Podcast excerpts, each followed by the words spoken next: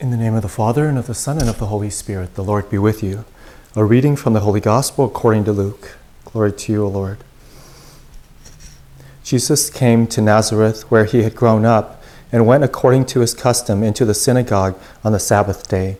He stood up to read and was handed a scroll of the prophet Isaiah.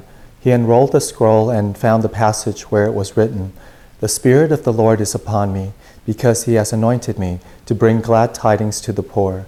He has sent me to proclaim liberty to captives and recovery of sight to the blind, to let the oppressed go free, and to proclaim a year acceptable to the Lord.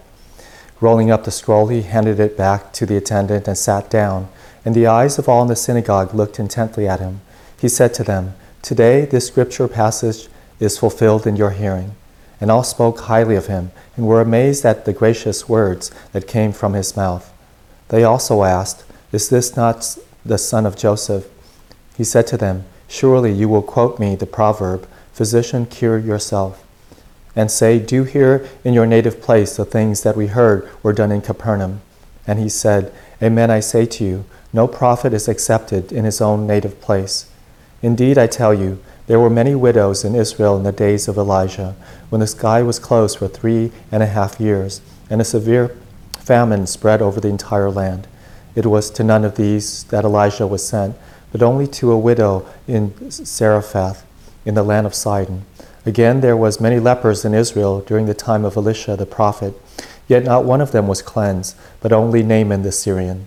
When the people in the synagogue heard this, they were all filled with fury. They rose up, drove him out of the town, and led him to the brow of the hill on which their town had been built, to hurl him down headlong. But he passed through the midst of them and went away. The Gospel of the Lord. Praise to you, Lord Jesus Christ. Today, we hear Jesus starting his public ministry, going in the synagogue and reading this passage from Elijah about the, the Messiah, the anointed one who comes to bring liberty to captives, to set the, the oppressed free, and to bring sight to the blind. And he said, This scripture passage is fulfilled in your hearing today, meaning I am the Messiah. I've come to bring liberty, to bring healing, to bring freedom, to bring the good news to all. And then eventually people, they were first, they were amazed at his gracious words, but then they started to question, uh, question him. And isn't he the son of Joseph? And so on. And they started to doubt. And, um, and then at the end, they tried to kill him. And so we see this tragedy. Jesus comes to bring liberty, to bring healing, to bring joy and peace, and the people want to get rid of him. And even now, today, Jesus is still doing the same thing today, bringing healing, uh, restoring our sight, giving us freedom, forgiving our sins, and giving us the fullness of life. Yet many people want to get rid of him. The world doesn't want anything to do with Jesus and Christianity and the church and so on.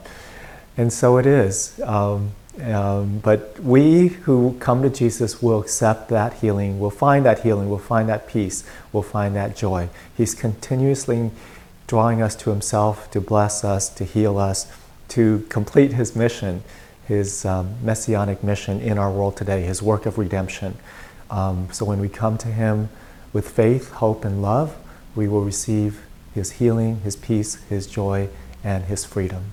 We thank you, Jesus, for continuing to work in us and in our world to bring us freedom, to show us the light, to show us truth and goodness.